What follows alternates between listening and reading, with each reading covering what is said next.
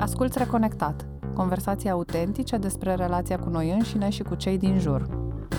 Întrebarea mea ar fi fost exact aici vreau să revin. Un alt punct important din uh, conversația anterioară cu tine a fost relația cu mama. Și aici aș fi vrut să-mi povestești un pic uh, cum a fost în perioada asta uh, referitor la, la părinți, la mama, la Păi uite că la fix, uh, întrebarea ta vine la fix. Asta mă și gândeam în timp ce ascultam ăla, că paradoxal sunt, cred că, în cel mai bun punct al relației mele cu mama mea all times. Adică, și acum o să zic un moment care va fi elocvent pentru tine care mă cunoști, mama din proprie inițiativă mi-a trimis cu Uber-ul pachet de Paște. Adică asta e o chestie, știu, care pare mică la modul general, dar este ceva ce nu s-a întâmplat niciodată și ce pe undeva îmi doream, dar niciodată nu mă gândeam că poate să se întâmple dacă nu cer explicit pe gură.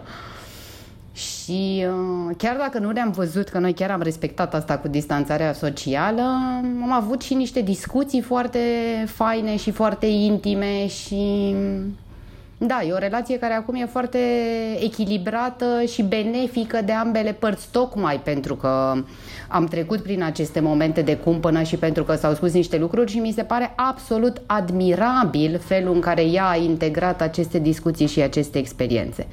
Adică pentru mine a fost terapeutic să le scot afară și să mă confrunt cu ele, dar pe de altă parte gândindu-mă că vorbim despre un om de peste 55 de ani uh, deci mult mai puțin flexibil sau mult mai puțin uh, aflat în căutarea unor răspunsuri care a putut să integreze aceste lucruri și să se lase transformat de ele și să schimbe atitudinea și dinamica, mi se pare absolut extraordinar. Ea a crescut, adică am crescut amândouă foarte mult, de fapt, din aceste confruntări și din acest uh, proces foarte real și foarte profund și foarte sincer de revizitarea trecutului, dintr-o perspectivă de adult. Uh-huh. Și simți cumva că inclusiv perioada asta a pandemiei v-a pus în contact într-un alt mod și aici, știi, pe de-o parte este acest moment pe care ai ajuns să-l trăiești cu pachetul de la mama primit prin Uber, ceva ce știu că a fost foarte vindecător pentru tine și a fost minunat să primești asta și poate nu s-ar fi întâmplat dacă nu treceam prin catastrofa globală prin care trecem facem până la urmă acum și în același timp aud că, de fapt nu, vreau să știu dacă și în timpul pandemiei au fost niște discuții care au făcut relația să crească în felul ăsta și pe voi individual. Da, pentru că după momentul de acum vreo 2-3 ani, când am terminat cu trecutul, am ajuns la prezent și recalibrându-se relația am ajuns la punctul la care nu mai acumulăm sub preș lucruri care la un moment dat vor exploda, ci ni le spunem în timp real. Adică și eu știu exact unde e mama mea acum, și în relație cu mine, și în relație ea cu ea, și în relație cu viața ei, și personală și profesională, cum și ea știe despre mine. Eu pe undeva nu-i spuneam sau nu-i împărtășeam mare parte din eșecurile sau anxietățile mele pentru că aveam această nevoie de validare venită din copilărie și vreau să-i prezint numai latura shiny și atunci cumva o țineam la distanță și ea simțea că nu e cazul să mă încarce cu lucrurile ei pentru că pe mine mă preocupă altceva.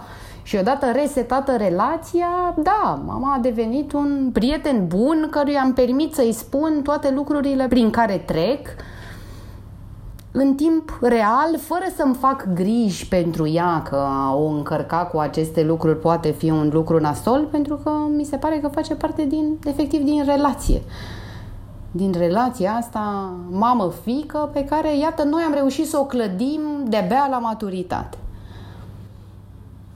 Uh-huh. Asta ca să le arătăm cumva tuturor celor care poate sunt părinți în aceste momente și au diferite frici și legate de viitorul relației cu copiii lor, că dacă rămân deschiși și rămân în relație și se flexibilizează puțin, puțin pe tot parcursul vieții și înțeleg că au de învățat totdeauna ceva chiar și de la oameni mai tineri, o relație poate fi reconstruită oricând indiferent de cum a fost ea, să zicem, în copilăria copiilor noștri atunci când poate și noi eram altfel de oameni. Absolut. Odată ce vârsta mea a ajuns la punctul la care mama m-a născut pe mine, am început întotdeauna să am această întrebare în background sau am raport în background cu ideea că, ok, mama mea la vârsta mea avea un copil de un an, 5 ani, 10 ani, 15 ani și să mă pun în acea perspectivă și să-mi dau seama că răul ăsta cauzat în copilărie a fost din ignoranță și lipsă de informație, nu din intenție. Și mama a avut maturitatea să înțeleagă că discursul meu nu acuză pe ea de a fi vrut vreodată răul, ci sancționează niște lucruri pe care nu a știut să le facă ca părinte.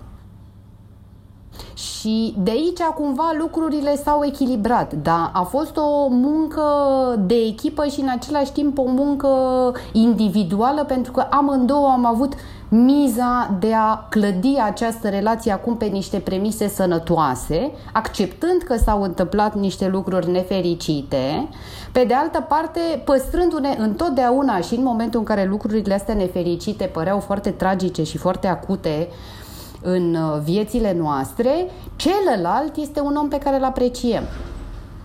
Adică valoarea umană până la urmă a fost mai importantă și în momentele de răstriște decât valoarea relațională. Și datorită acestei chestii, informația chiar a circulat pe canal. Chiar am reușit să ajung la ea și chiar și ea a reușit să ajungă la mine. Și odată ce am făcut spectacolul ăla în care am pus această poveste pe scenă, care cred că pentru mama a fost așa un moment catartic de dreptul, da, s-a purificat ceva, s-a ars ceva. Experiențele alea acum sunt niște lucruri despre care pot să povestesc gândindu-mă că poate și alții trec prin ele și au nevoie să știe că nu sunt singuri și au nevoie să știe că există o luminiță la capătul tunelului și că cu puțină implicare și deschidere, da, se poate rezolva. Și e foarte frumos când se întâmplă. Adică și satisfacția salvării unei relații de genul ăsta după atâția ani de suferință reciprocă, E o mare chestie. Uh-huh. Da, și e ceva deosebit să ai uh, norocul să treci prin asta alături de părinții tăi și în același timp spune-ne numele spectacolului, că poate la un moment dat oamenii vor reveni pe scene și în teatre și poate la un, în acel moment cineva va asculta acest podcast și se va întreba despre ce spectacol este vorba în umbra marelui plan de la reactor de creație și experiment din Cluj, care este de fapt povestea bunicelor mele și a mamei mele, a femeilor din familia mea. Sunt uh, niște povești foarte personale, tema fiind de fapt cum am format eu, asta e întrebarea pe care mi-am pus-o și am revizitat aceste istorii istoric și personal în același timp, ca să îmi dau seama cine sunt. Și l-am și făcut așa fatidic la vârsta de 33 de ani. Mm-hmm.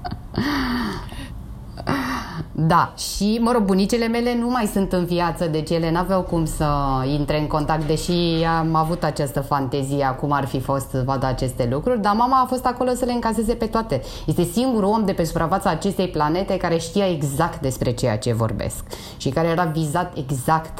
Bucata care este despre ea este despre cum mama a rămas însărcinată la 21 de ani și s-a gândit să facă un avort pentru că nu-și dorea un copil în acel moment, deși era căsătorită și social vorbind, existau toate premisele și până la urmă l-a făcut pentru că i-a fost frică de ce se poate întâmpla în spitale, de ce se poate întâmpla dacă face avorturi ilegale în România anilor 80.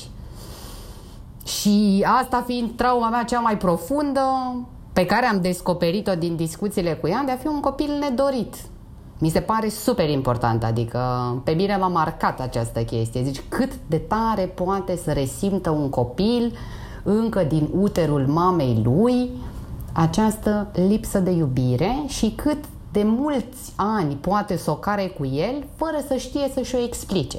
Da și cât de mult ea să se vindece golul creat de această lipsă de validare din acea sursă în care chiar ar trebui să fie dragoste necondiționată. Uh-huh. Și, și deja să știți că sunt o sumedenie de studii despre uh, cum înregistrăm noi din, uh, încă din perioada intrauterină o serie de, de emoții și lucruri care se, se întâmplă în viața mamelor noastre.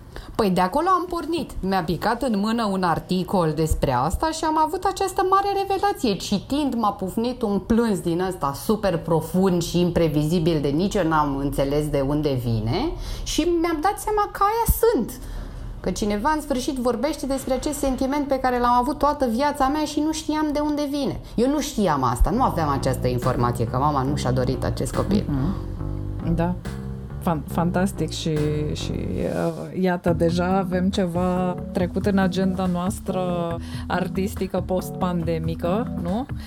Mara, mergem la Cluj, da? Absolut. Ai ascultat Reconectat, un podcast Sunete pe bune realizat de Mara Mărăcinescu, Cristina Petrescu și Daniel Iliescu. Acesta a fost un update la episodul 1.